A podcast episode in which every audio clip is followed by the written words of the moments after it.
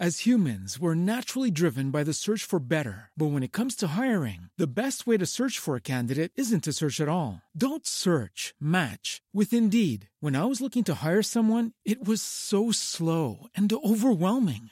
I wish I had used Indeed. If you need to hire, you need Indeed. Indeed is your matching and hiring platform with over 350 million global monthly visitors, according to Indeed data, and a matching engine that helps you find quality candidates fast. Ditch the busy work. Use Indeed for scheduling, screening, and messaging so you can connect with candidates faster. And Indeed doesn't just help you hire faster. 93% of employers agree Indeed delivers the highest quality matches compared to other job sites, according to a recent Indeed survey. And listeners of this show will get a $75 sponsored job credit to get your jobs more visibility at Indeed.com slash podcast. That's Indeed.com slash podcast. Terms and conditions apply. Hi, everyone, and welcome to this very special Together We Read edition of the Professional Book Nerds podcast presented by Overdrive. This is just Adam today. Jill is off in Denver for the American Library Association uh, midwinter meetings. So she's doing some awesome interviews, uh, meeting with a bunch of publishers, all sorts of fun stuff. Uh, all that means is you just have me for today. Uh, today's interview is with Dennis Bock, who is the author of The Communist's Daughter. Uh, the Communist Daughter was chosen by our Canadian users as the Together We Read uh, digital book club. So basically, what that means, if you're not familiar with our book clubs, if this is the first time you're hearing the podcast, uh, Together We Read is a digital book club, and it's being featured through all of our participating libraries throughout Canada from February 15th through March 1st. Uh, so, what that means is that anyone who is a member of one of those participating libraries can borrow The Communist's Daughter from their library's Overdrive website without any waitlists or holds. It'll be right on the front of your website. You'll see it right away. Uh, and then you can go to togetherweread.com and join our book club. You can chat about the book, you can share your thoughts, uh, you can tell us what you think of the book, discuss themes, basically anything you would normally do in a book club, but through the wonders of the internet. And as a part of our book club programs, our Together We Read programs, our Big Library Read programs, it's a global one, we always do interviews with the authors. So Dennis Bock came on the episode today to discuss with uh, Jill and I his book, uh, The Communist Daughter. Uh, it is a really interesting historical fiction novel. Uh, it tells a mostly true story of the legendary Canadian doctor Norman Bethune, uh, but he also inputs some of his own ideas and some of his own aspects to create this really, really great story uh, about his travels through northern China and, and all sorts of other stuff. So I won't get into all of that because uh, Dennis gets into all of that with us in just a few moments here. Uh, if you are interested in reaching out to us, you can find us at Pro Book Nerds on Instagram and Twitter. You can always email us at professionalbooknerds at overdrive.com. And again, if you this is the first time you're hearing the podcast because of the Together We Read program, you can subscribe to our podcast in iTunes. You can subscribe to our podcast on Spotify, on Stitcher, really anywhere that you listen to podcasts. You can find us. Just search Professional Book Nerds, and there we will be. Um, okay, I'm not going to keep you guys any longer. I hope you all enjoyed this wonderful, wonderful conversation we had with Dennis Bock on the Professional Book Nerds podcast.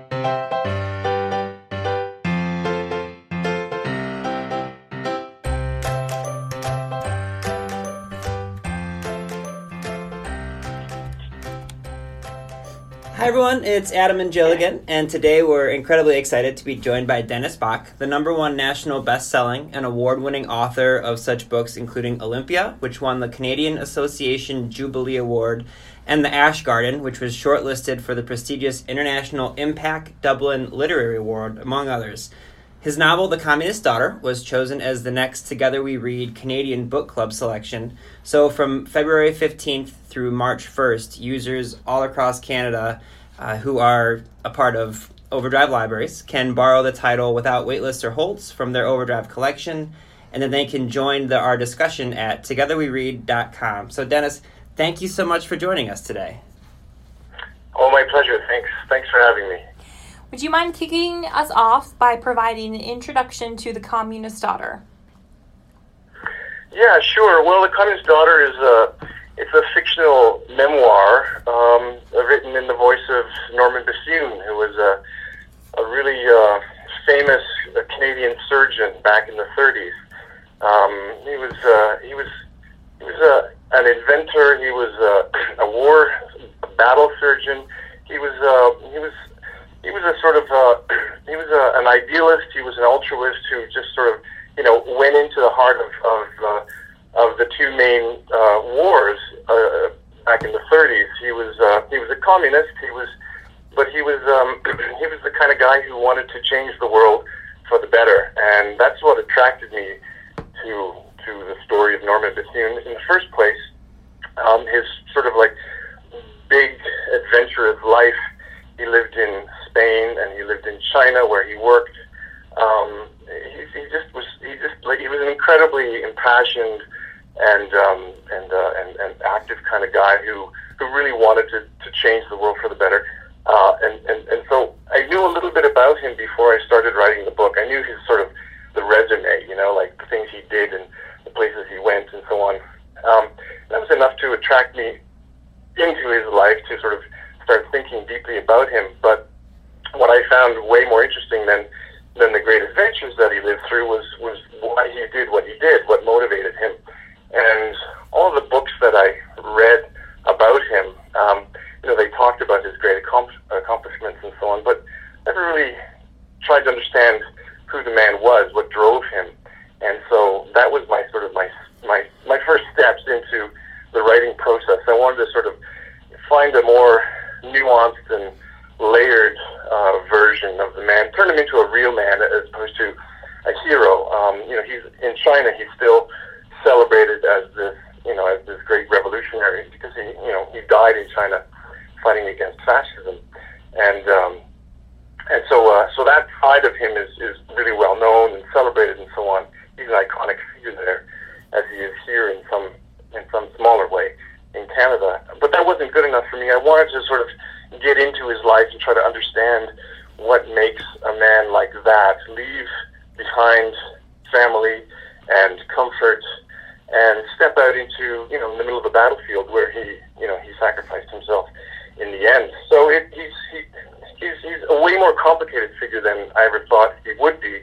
Um, but as a novelist, I'm really drawn to that sort of complicated layering character that Bethune really is in your life. So I have to say, um, before doing research for this, I I knew who Norman Bethune was, but as I did a little bit more research, you know, I found out just how famous he was. Like you mentioned in China, I mean, they literally have statues of the guy.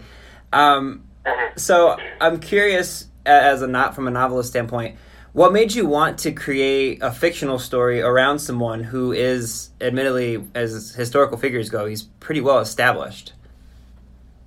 Yeah, well, well, that's the exact reason because the legend sort of overshadows the reality. Uh, you know, he's been in China, for example. He's been used as a as a model of, of, of you know living and behavior and, and ethics and all that stuff for for you know seventy years, and rightly so. Fine, he was an amazing he was an amazing person, um, a great a great gifted surgeon who who you know who basically invented the mobile army surgical hospital.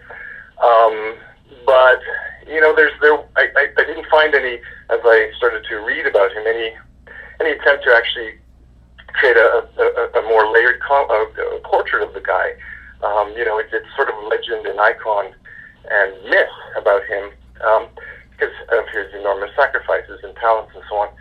But I, as a novelist, I wanted to get in a little deeper and, and try to figure out, you know, what his what his what his secret motivations were. Not not nefarious, not secret in that sense, but but the private motivations that that make somebody like him do what he did.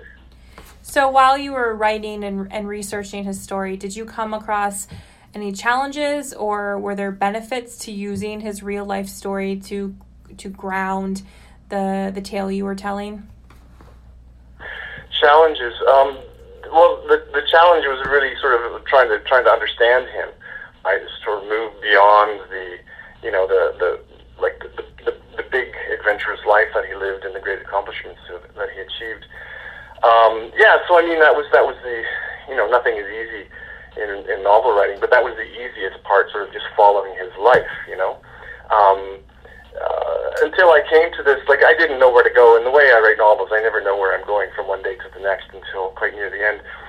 And um, quite near the end of this of the writing process of the first few drafts, um, I came across this, um, you know, this, this silence, this this blank this blank spot in in the written history of Norman Bethune. He was a really um, active letter writer and poet and short story writer, and he was always writing opinion pieces for the for the, the newspapers and letters home, etc. But there was this there's this brief period in time where where all evidence of Bethune sort of disappears in terms of you know getting his thoughts uh, down on paper when he returns from Spain and before he goes to China. Um, and that really intrigued me. I wondered why he stopped writing, why he stopped committing himself um, on paper, and and I, I saw this as the opportunity um, of, a, of a novelist to, to go in and sort of investigate the, the silences of, of of of that. What happens? What happens to a man um, just before that silence falls over him to make that silence occur? Right. Um, and I and I I that's what my book is about. It's it's, it's sort of looking into into the uncharted uh, part of his life and speculating and sort of building out from from what I've learned about him and drawing some sort of larger understanding about about what made him do what he did. So is that why you chose to to make this story uh, first per, uh, first person narration because of his sort of prolific writing ahead of time, and then there being that that gap. Yeah, yeah, absolutely. I wanted to make, uh, I wanted to recreate his voice. That was really important to me. So the letter is presented in, in the form of, of seven very long letters to a daughter that he, in fact, never did have. But as a novelist, um, you're quite free to do whatever you want if you put the you know the word novel on the front of your book.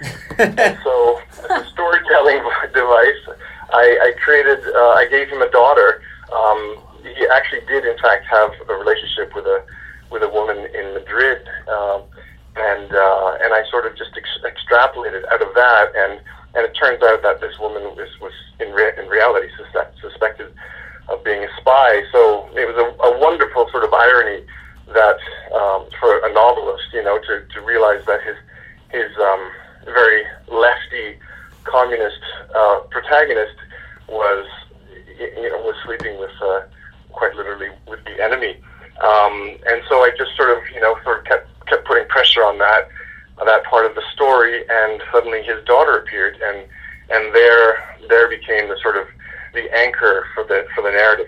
These letters are all addressed to the daughter he never met, um, and he didn't meet her because he he abandoned Spain uh, for China because he had uh, he had a really rough time in, in Spain, not in terms of of his war experience, but working with the people around him who saw him as an empire builder, as reckless.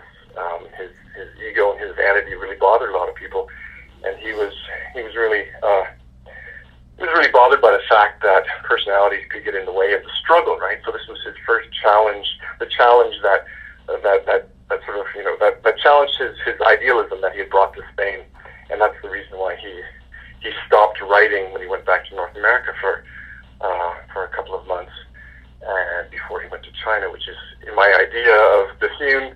The reason why he went back to China, or went, why he went to China after Spain, was to seek some some form of redemption. Um, after having lost this faith, this uh, this idealism, this this altruism that had carried him to Madrid in the first place. So the daughter is, is really an anchor to the novel. Both the communist daughter and the Ash Garden are set uh, against the backdrop of war. As a writer, was it what is it about war stories that attracts you so much? Well, um, I, I, guess um, the urgency. Everything is, you know, quite literally life and death. Um, you know, I grew up in peaceful Toronto or southwestern Ontario, and you know, had no taste of it, thankfully. But my parents came came to Canada from Germany in the 50s, and they were kids during the Second World War. And so I heard a lot of their stories. My mom specifically, um, you know, lived in a, a city that was that was that was bombed a lot and that that sort of thing. So she was um, she had a living memory of, of of war, and I was always sort of um, a part of those memories as she as she talked to me as a as a kid, and so that um, that sort of mood some somehow kind of permeated my childhood, and it's it's kind of very easy for me to imagine those times, uh, the times that my mother used to tell me about, and my my father as well. So it's it just at, at that time when I was writing those books, uh, Communist Daughter and The Ash Garden, it felt very natural for me to to want to go back to that era and to explore it and to recreate certain images that I had formed, um, I guess, as a kid. So as I was kind of thinking through those two books, one of them is structured around an instrument of you know, total destruction and death, uh, while the other one is about a person, you know, Bethune, who works really hard to save lives on a you know a singular level, almost one at a time, and then at a, at a far greater le- greater level with you know the things that he brought about. Um, for you as a writer, did you feel a connective tissue between these two stories? I mean, I know that they're both on the opposite spectrum of war, admittedly, but did you feel them being connected at all? Yeah, well, both of the characters, the, the, the, the protagonists in those books. Anton Böll, the physicist who helps create the atomic bomb, and Norman Bethune. They're both men in a unique position where they have some talent that permits them to change the world, quite literally. You know, like you said, um, you know, Anton Böll can change the world in one fell swoop and affect the lives of millions of people by helping develop the bomb, and Bethune more on a sort of case by case basis. But they they were both instrumental in their times, and um, and had to make certain decisions, right? What to do, you know, h- how do you lead your life, um, you know, ethically, properly, in a, in a in a manner that, in the end of at the end of your days, you will you will be proud or you will be shamed. Um, so I, I, I, I was really interested in in, in, in finding really brilliant men who who in fact you know did have that ability, that power, that that intellectual um, know-how to affect the times that they lived in. And you know when you have that great uh, that great ability, you also have to think really deeply about about how you're going to use it, right? And it's never easy, right? So these books are really about the consequences of of of enjoying that that great that great power that comes with with an exceptional ability. Um, I just want to kind of follow up on that. I was just thinking about these, you know, very famous human beings that affected the world in, in such a great way. Are those the type of stories that, you know, we, we talked about how you see war stories as life and death and so the immediacy of them and things like that. But uh, when you're discovering stories that you want to expand on and create novels about, is it looking for those famous individuals and building it out from there? Or i guess just where do you know where do the ideas come from? Is it either the people or the the idea of you know war as, as a whole? I'm just really interested by the fact that you have these 2 mm-hmm. very famous people. yeah well, yeah, well it was it was sort of the idea of his life the the, the, the, the big the big challenging adventure that he led that that his life was that was that was what drew me into his story and then I began to discover, you know, the complications and layering that goes into a character like that. Um, the Anton Böll character in the Ash Garden, um, I think I wanted to find, um, you know, a sort of watershed moment, a pivotal event in history, and just sort of work outwards from that. And I mean, you know, you, you as a as a writer, you you stumble through many many drafts and so on, and so it took a long time for me to realize, you know, what kind of book I was writing and and who, in fact, I would write about, right? So, and then I when, I, when I finally discovered what I wanted to write about in the Ash Garden, I um, I decided to sort of, you know, draw a, a hard line between good and evil, and then uh, break down those stereotypes as much as I could. And so I, I wrote about a survivor uh, who was affected by by the bomb in Hiroshima, and half of that novel is narrated in her voice. And you know the the, the dark side of the equation, the, the scientist who helps with the construction of the bomb. I wanted to create layers in him as well. So I wanted sort of switch hats them, you know, black hat, white hat, and sort of find the humanity in both of those characters. So each book is a sort of it's a very kind of slow peeling away of layers. I don't really start out with one hard bang and everything is clear in my head. It's all it's a very very slow process of stumbling forwards and back and forward and back until until the book is is pretty well there in front of you. I've seen you say that when you are when you're writing one of your books, uh, what you read, you're very selective about that. What is the reason behind that? Well, uh, when I'm writing a book in in uh, first person, in, uh, I, I, I cannot read uh, a book in third. Um, I have to I have to read because I'll you know if, if I'm writing a book in first person and I read and I pick up pick up a book. Uh, by Colm Tóibín and written in third person, I'll be so mesmerized that I will want to switch my narrative to third person, right? Um, I'm, in a sense, I'm a chameleon. You know, I, I get really excited about the voice that I'm reading, and if it's in a voice that I'm not trying to work in, I will begin to doubt myself or, you know, want to switch narrative voices or something like that. So, also subject matter helps, right? Um, you know, if you're if you're writing, um, you know, books set in the 40s, it's it's maybe a good idea to pick up a couple of novels written at that time or that reflect that time uh, to help you with nuance and language and certain small details, that sort of thing, right? So I'm just just to, not to I don't want to make you more paranoid, but now I'm thinking about this. Um, so if you're writing a book like set in the 40s around you know World War II, do you ever concern yourself with if you're reading a book about World War II set in that time. If you ever get worried that you're gonna read a snippet of something and be like, "Oh, wait, actually, I think I want to tell that story." Yeah, well, I, I wouldn't go too closely to my own subject matter. um, you know, when I was writing The Ash Garden, I think um, Memoirs of a Geisha was really big at the mm-hmm. time, or just a, a year or two earlier. Um, and there's, uh, you know, I, I, I knew the basic storyline of, of, of that novel. But I didn't go near it because I thought, well, I'm going to inadvertently sort of, you know, pick up too much from that novel or, or, or that it would influence me in a way. So um, specific subject matter I stay away from. But, but in terms of voice and, and general content, yeah, I can be, I can, I can look for books that will, that will help guide the way for sure. So when you aren't writing, what sorts of books do you like to read? Uh, I love reading memoirs, uh, memoirs and autobiography. They have a really great sense of, of encapsulating a life. Um, I like the, the storyteller's um, uh, distant point of view. You know, when you're outside the story as, as the reader, um, the, and the life is. Said autobiography. I should have said biography. When the life is complete, right? I really love that sense of of of a life having been lived and, and retold to a reader um, something I don't know, something something beautiful and nostalgic about that when a life comes to a completion. All right, so since we have a writer with us who loves reading memoirs, I think we'd be remiss if we didn't ask you: Do you have any memoirs that you recommend, or just a few that you really loved personally?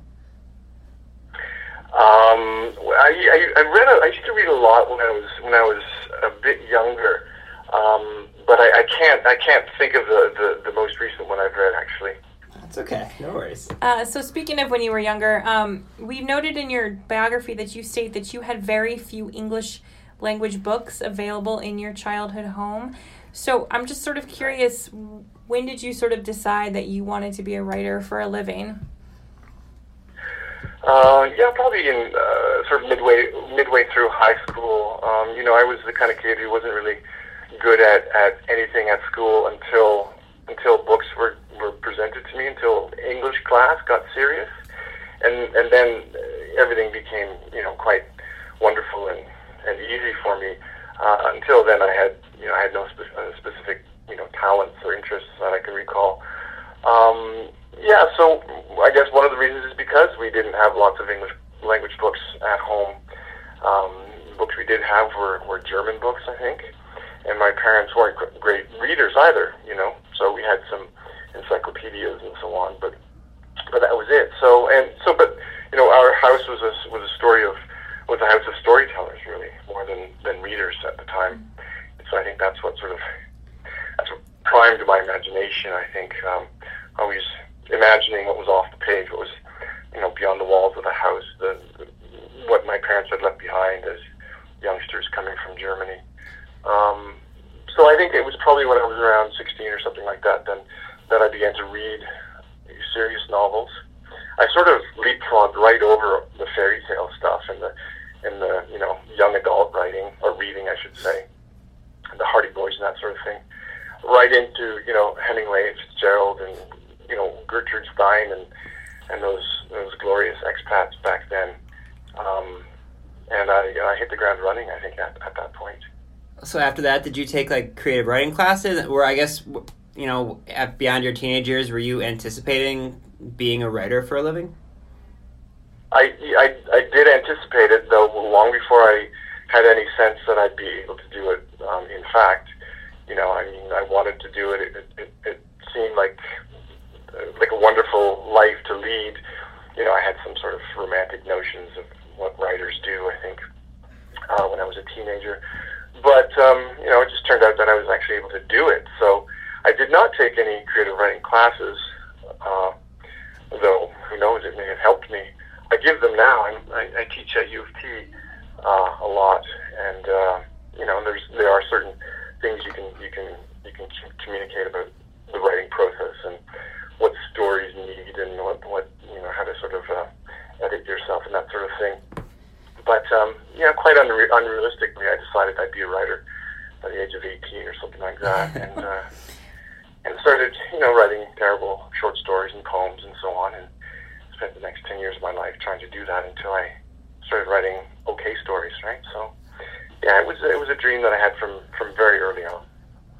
Um, you mentioned the the writing and, and process and the editing process. I think I saw in an interview you did that you will basically write hundreds of thousands of words for your books and then just kind of chop stuff. Is that correct? Uh, I'll write hundreds of thousands of words for sure, and I'm probably not that unusual. I'm, I'm, I'm sure most, you know, literary writers do that. Um, I've read a lot of interviews and talked to a lot of writers who say the same. You know, I'm halfway through my book and I still don't know what it's about.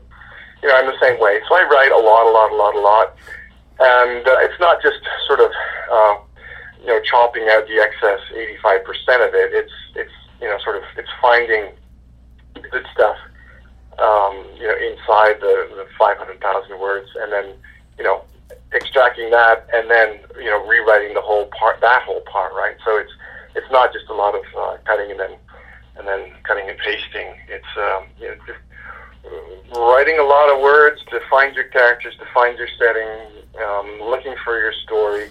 I think I think writers, or I at least, unconsciously leave some signposts along the way you know, if you see that, you know, as you look over a draft from six months earlier, uh, that you keep referring to to something, uh, some motif uh, comes up again and again, um, you know, you might sort of pause to examine it and to ask yourself, you know, why why does this, you know, red rose keep occurring in this in this in this protagonist's life, for example, and then sort of using using that motif to find some, you know, find some some some edge into the story, right?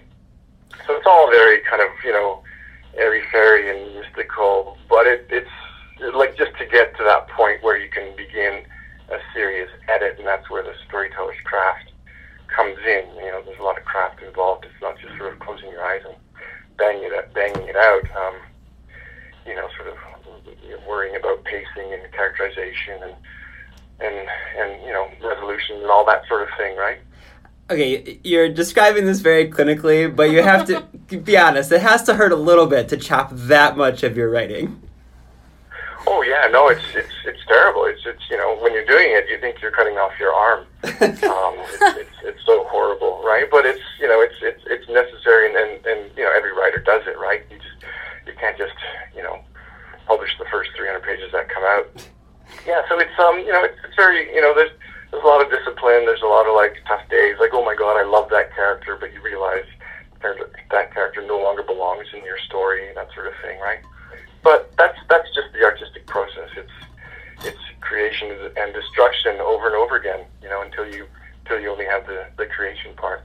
Okay, that that last question was kind of like a Turing test situation. I was just making sure that you weren't a robot here, so we're in the clear. okay, good. so at the end of every uh, interview, we like to do what we call the Nerd Nine, which are nine um, sort of rapid fire, light-hearted questions. So don't put too much thought into them. Okay. Okay, good. That means I won't either. what was the last book you finished reading? Uh, it was a manuscript just two days ago uh, from one of my, my freelance clients. Do you have a favorite place to read? Uh, at my desk. What book made you fall in love with reading? Uh, a Farewell to Arms. What is one place that you would like to travel to that you haven't been to yet? Um, Argentina, Patagonia. Do you have a favorite holiday you like to celebrate? Um, no, I don't. I'm I'm so unreligious. It's it's just it's terrible. no, that's fair. Are you a coffee or tea drinker? Coffee. Cats or dogs? Dogs. Do you have a favorite food? And if you could have dinner with one person, dead or alive, who would you pick? Um, Pierre Trudeau. That's a good one. And what, finally, what do you hope readers take away from reading The Communist's Daughter? Uh, just the idea that he is a very complex and, and complete man who, uh, while being able to like change a big corner of the world and change it for the better, he was also a deeply flawed man, which means he was a real human being. That's perfect. Dennis, this was a lot of fun and really informative. So thank you so much for joining us today. It was a pleasure. Thanks for your interest. Thanks. Thanks. Readers can sample and borrow the titles mentioned in today's episode from Overdrive.com, and our library friends can add these titles to their collections and marketplace.